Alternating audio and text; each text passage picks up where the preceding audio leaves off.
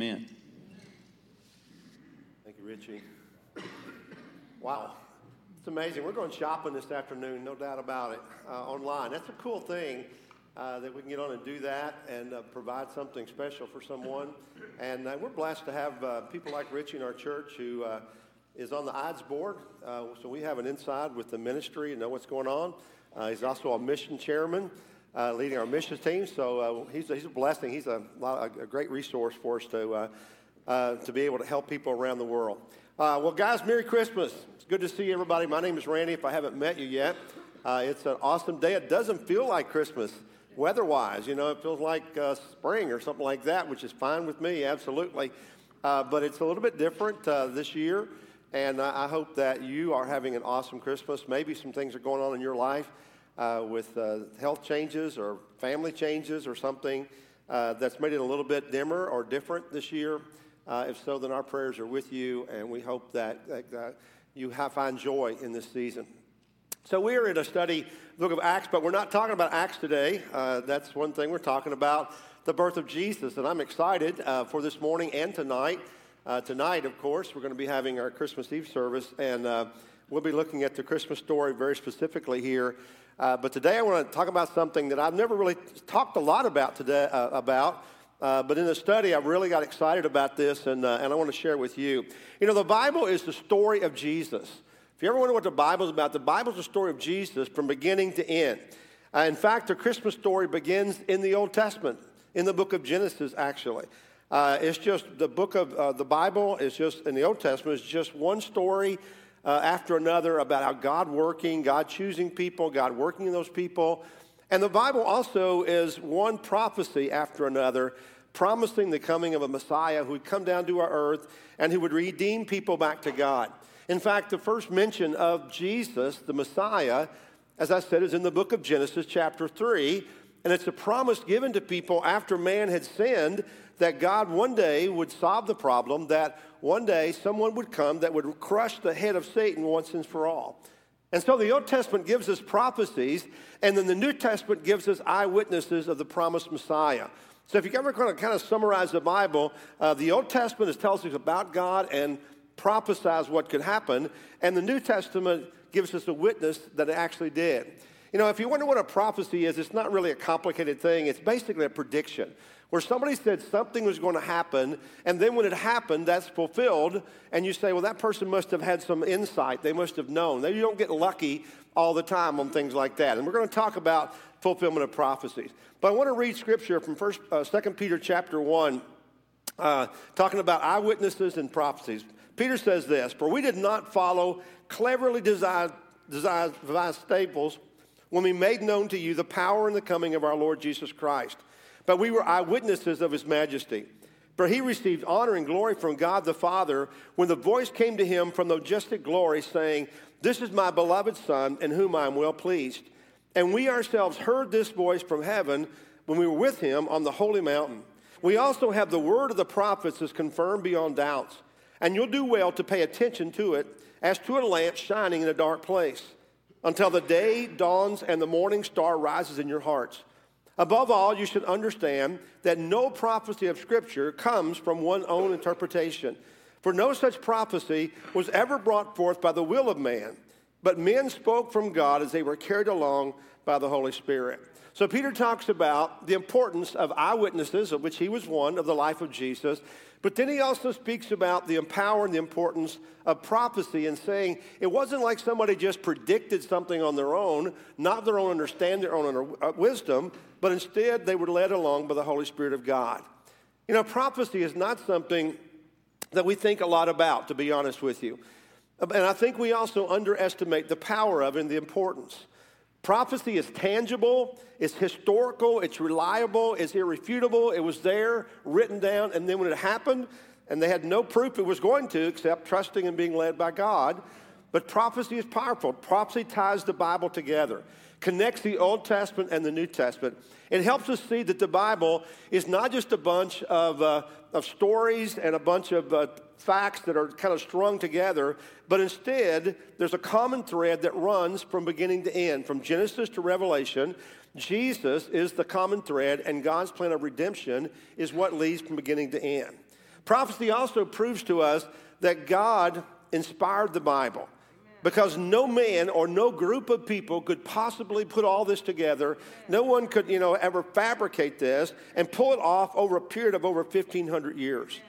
Prophecy brings together a hope and strengthens our faith in the word. And prophecy shows us that God's hand and God's plan is in mind all the way through it. Long before Jesus was born, God had a plan and he was making it happen there.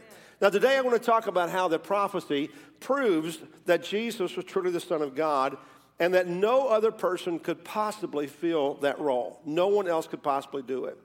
To begin with, Bible scholars suggest that there are at least 300 prophecies in the Old Testament that would lead to the birth of Jesus, the life of Jesus, and that Jesus fulfilled every one of them, covering almost every area of Jesus' life. So many things that happened in Jesus' life were prophesied, small details that few people would notice, but they were spoken of long before his coming.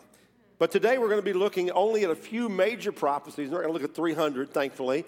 We're going to look at just a few prophecies that talk specifically about the, word, the birth of Jesus Christ, who is called the Messiah, and we're going to talk about how Jesus fulfilled them. But first of all, before we even do that, let's look at the meaning of Messiah. You know, we hear that, we sing about Messiah. What does Messiah actually mean? The Hebrew word for Messiah and the Greek word for Christ are the same word. So you, when you hear those, read those words in the Old Testament, it'll be Messiah. In the New Testament, it will be Christ. They're the same word that is used there. And the words Jesus Christ means Jesus, the anointed one, or Jesus, the Messiah. So he is the anointed one. In Bible times, a person was oftentimes anointed or set apart for a very specific role. And they did that by pouring oil over their heads. So they literally anointed them with oil, and that set them apart for a special role. Jesus was anointed by God to be the Savior of the world, but not, he didn't use oil. Instead, he was anointed by the Holy Spirit. And that's what the Old Testament prophecies tell us. All the Old Testament prophecies, uh, prophecies point to just one person who would fulfill the same role. So it wasn't like a group of people were going to fulfill these prophecies. All of them had a center on one individual. All these prophecies had to be centered on and fulfilled by one person. And when you think about that, how difficult that would possibly be were it not for the power of God. In fact, it would be statistically almost impossible. There was a book that was written called Science Speaks and uh, this illustration, I've used it before, but it just boggles my mind to think about. A man named Peter Stoner and Robert Newman in that book discussed the, the, uh, the statistical improbability of one man, whether accidentally or deliberately, fulfilling just eight of the 300 prophecies that are in the Bible. So keep in mind, they didn't try to figure out how likely it would be that someone would fulfill all 300, but that, that they would fulfill just eight of those prophecies. And they said that the chance of this happening is 1 in 10 to the 17th power. And, uh, you know, I don't, I don't think a lot about numbers like that. I have seen uh, items that represent what a trillion is. A trillion is almost beyond our comprehension how much that is, which is scary when it comes to national debt to think about how much that really is. Uh, but, uh, but, but this is much more than trillion. This is 1 in 10th, 10 to the 17th power. And so he gives an illustration about what that might be, the magnitude of those odds. He says, Imagine that you would take that many silver dollars, 10 to 17 to the power, uh, 17th power, silver dollars, and lay them on the face of Texas. How many people have been to Texas? I think we'd all verify Texas is a very big state, right? It is huge. But if you were to take those silver dollars and lay them on the state of Texas, it would cover all of the state two feet deep. Just imagine that. Imagine how many coins it would take to fill this room two feet deep. But, it, but the entire covered the face of the state of Texas two feet deep. Now, if you were to take one of those silver dollars and put a mark on that silver dollar and then throw it out there in the middle of the state and mix the whole thing up and then take one person and blindfold him and tell him he could travel as far as he wanted to and pick up one coin, and the one coin that he picked up would be the one that was marked. That is the likelihood of one person possibly fulfilling just eight of the prophecies in his lifetime. I mean, you got to admit that is almost statistically impossible. What would be the likelihood of that? That's almost impossible. But you know what? That's what Jesus did. Jesus fulfilled those prophecies. And that's why everything centers. That's why the prophecies are so powerful there. That's, so, that's why, why prophecy is something that we ought to know about and kind of understand that they all came true in the life of Jesus Christ. So let's look at four of those prophecies. We're not even going to look at eight. Let's look at four of those prophecies, focused on the birth of Jesus. So here's the first one. First prophecy is that all the nation would be blessed through Abraham's lineage. That every nation would be blessed through Abraham's lineage. God made this promise to Abraham when he called him to be the father of the Jewish people. In Genesis 12, God said, I will make you into a great nation and I will bless you. I will make your name great and you'll be a blessing. I will bless those who bless you, and whoever curses you, I will curse, and all the peoples on earth will be blessed through you. Now, this prophecy may seem to be a little bit general. You know, you might be, well, it could be anybody. How are they going to bless people? But, uh, but God was establishing a people through, his, uh, through which his son, the Messiah, would come. But then the whole world would be invited through this person to be a part of God's family. Now, again, we think about, when we read the Old Testament, we think about primarily the Jewish people. But keep in mind that God peeled one man off of all creation at that time. It would be like picking one individual out of this room and saying, now your family going forward is going to be a different, a special family. And so everybody else in the world was kind of left out of that family of God for a time. But God promised that this descendant of Abraham would one day invite everyone to be a part of God's family. Now, the promise that he gave Abraham was repeated multiple times throughout Abraham's life, but the problem was he didn't have any children, and the likelihood didn't, uh, was getting dimmer as time went on. He was getting older. Abraham and his wife Sarah did not want to wait for this promised son, and so they took things into their own hands, took a shortcut by having Abraham impregnate Sarah's servant Hagar, who did go on, who had a son named Ishmael, who, by the way, is now the father of the nations, the Arab nations, thus setting up the ongoing and the current conflict between Israel and the Palestinians. So you see what happens when you don't wait on God. You create for the whole world, for the rest of time, this conflict that's probably never going to go away.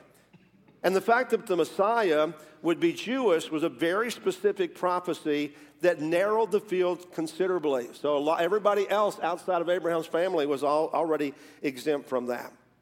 In Luke chapter 3, in the genealogy of Mary, it states that Abraham was the ancestor of Jesus, therefore fulfilling this prophecy.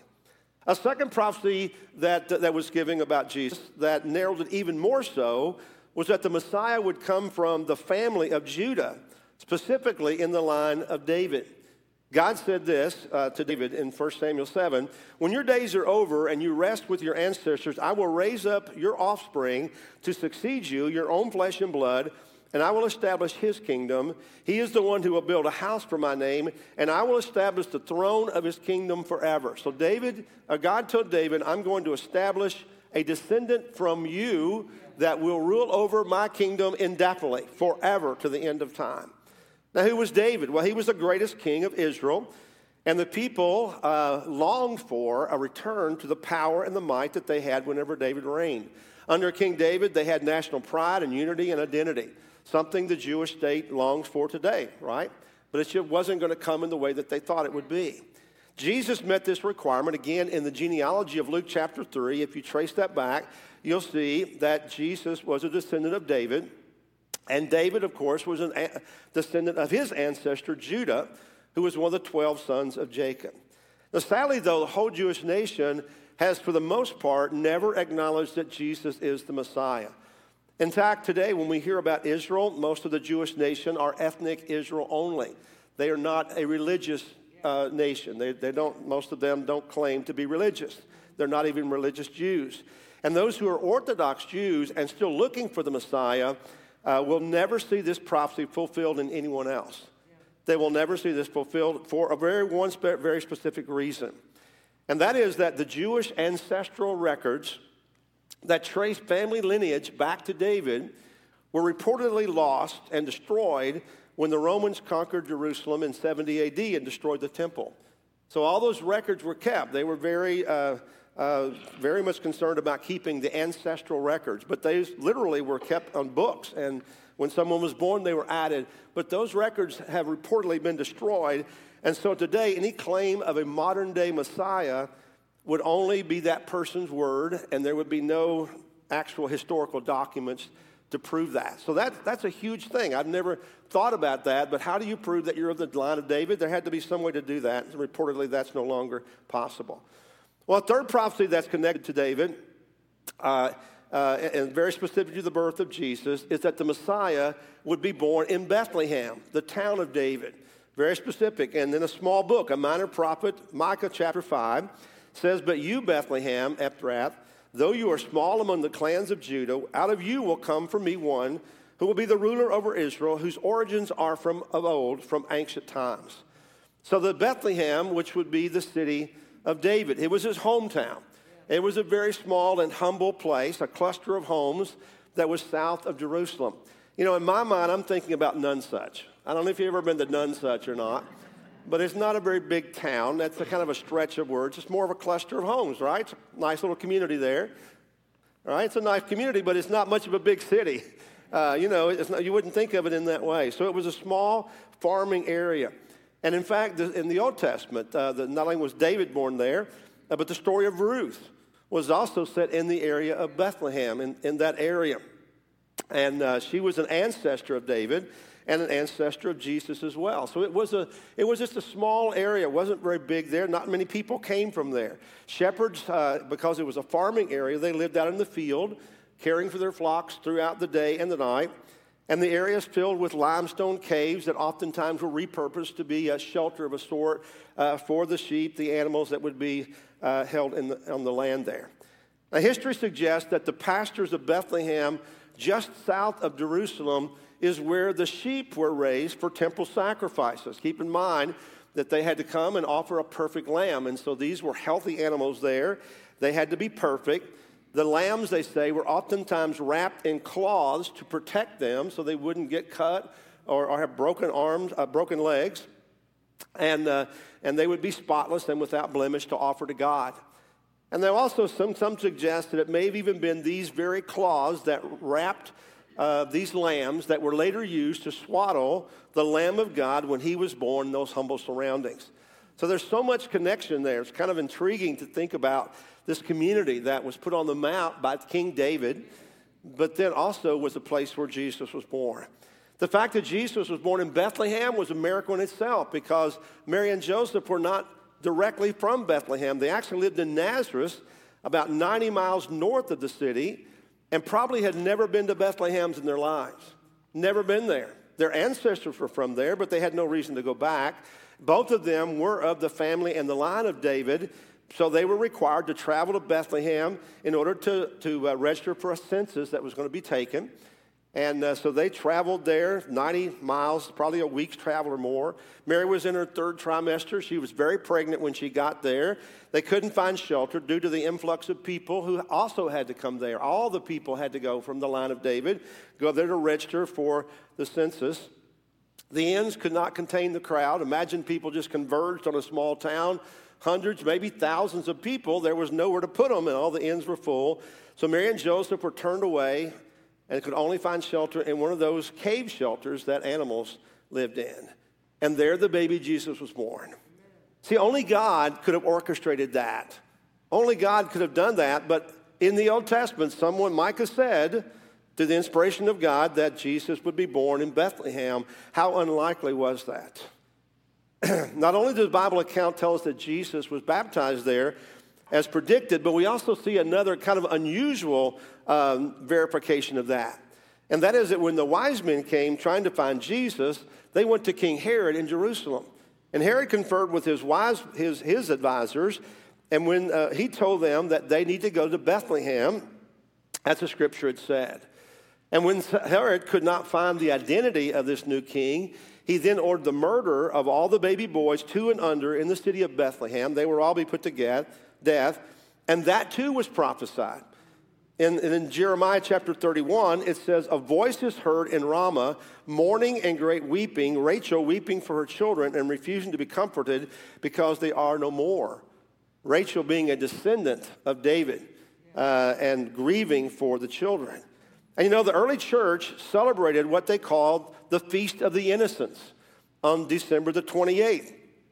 And in medieval England, the children would be awoken on the morning of the 28th, and they would be reminded of the sorrow of that day by being whipped in bed in the morning.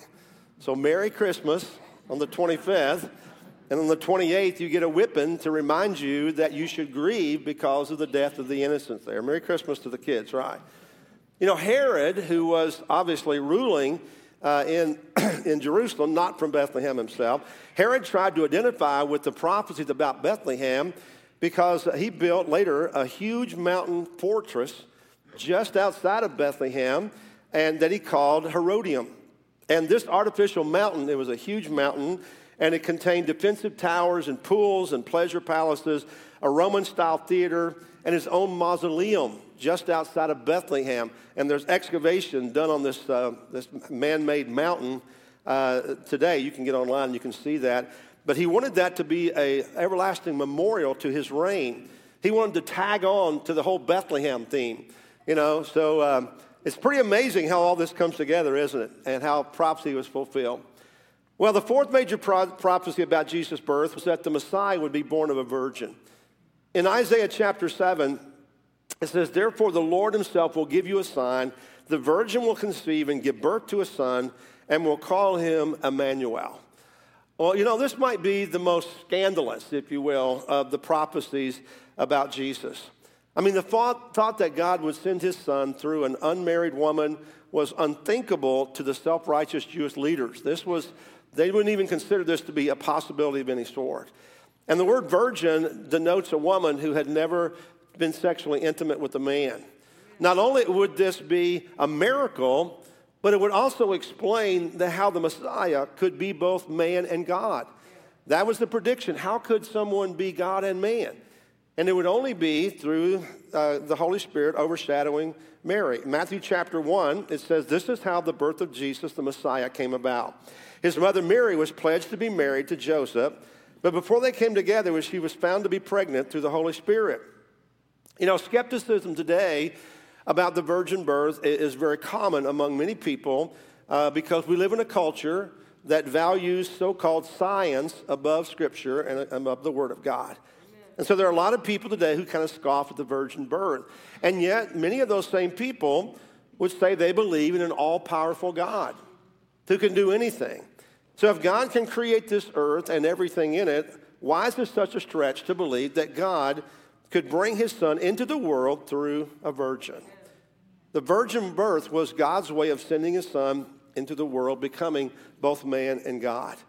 It had never been done before because God had never come into our world before. It had never happened before. But it's a reality, and it stands as a strong and uh, an undisputed proof, which has always been taught by the church. And which, in fact, if you think about it, in the ministry of Jesus, at one point became a criticism of him. Uh, that he had been born when Mary, before Mary and Joseph had, had married, or had been conceived before they had married, and she was a virgin. Going back to that first prophecy in Genesis chapter 3, the Bible says, And I will put enmity, uh, enmity between you and the woman, and between your offspring and hers. He will crush your head, and you will strike his heel. Now, in this prophecy that I've alluded to a time or two, did you notice here that it says the offspring of the woman will crush Satan's head? Well, if I ever noticed that specifically, the offspring of the woman, it doesn't say the offspring of man, but of the woman. And here's something else I never knew. Another prophecy in Jeremiah 22 that gives a curse on the family of King Jehoiakim, who was an Old Testament king who actually compromised and with Babylon, and uh, the, his people were led into captivity during his reign. And it says in Jeremiah 22 that his offspring would never be a king or ruler of Judah. And guess who in the New Testament is one of his descendants?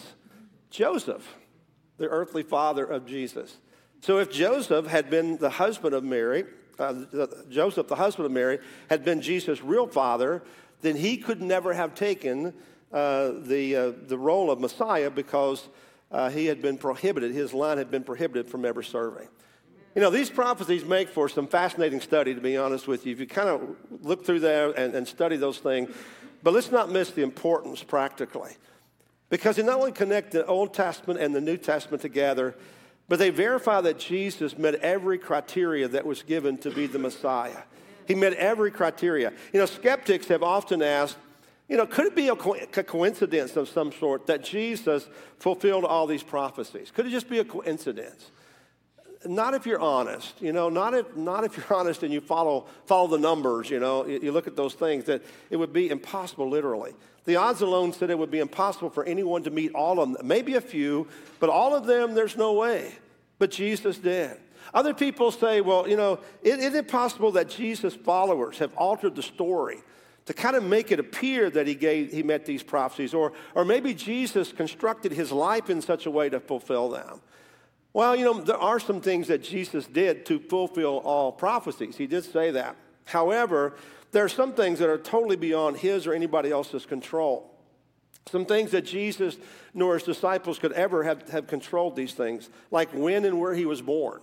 I mean, nobody could control that right. The fact that he was born of a virgin, can't control that. Amen. The fact that later the prize, um, the price for his betrayal was predicted 30 pieces of silver. Um, the method of execution, his resurrection. You know, then we're getting into some more of those 300 prophecies. But the fact is that no one could ever construct that, ever do that. And these prophecies stand because they are irrefutable and irrefutable. An honest skeptic would have to accept them as truth. You know, I share these things today because I think it's very interesting. These things surround the birth of Jesus, but I also want to encourage the convinced. I think that most of us are convinced, right? But we need to know that we have a good reason to be convinced, that there, there's evidence, there's fascinating things that the Bible, that all comes together to assure us that, yes, we're right. But also, hopefully, it might, you know, convince some skeptic as well, someone who says, who said Jesus was God's son? Who said Jesus was, was, was the Messiah? But the real bottom line is not can you believe, but bottom line actually is will you believe? Will you believe these things? These prophecies are, are like the teaching and the signs and the miracles of Jesus. In John chapter 20, it says, These are written that, that, that you may believe that Jesus is the Christ, the Son of God, and that by believing you may have life in his name. These things are written so that you may believe, and not just that you believe, that you act on these things and you find life in his name. Because if Jesus is truly the Messiah and who said he uh, who is who he said he was, it has some major implications about your life. Some major things. Because Jesus, once we know who Jesus says, Jesus then says, these, This is what you must do to inherit eternal life. You must believe these things, you must act on these things. And so that's my challenge to you to encourage you this Christmas season to say, we have great reason to rejoice because this is Jesus, the Messiah, the Son of God, who came to earth, God in human form, God and man. And having known that, we can be confident in our place in Him and our connection with Him. We can be encouraged in those things. But we can also be empowered, I think, to go out and say, Did you know this about Jesus? Did you know that? Just to know for sure that the world has Jesus in it. He's come to us, and that all need to receive Him.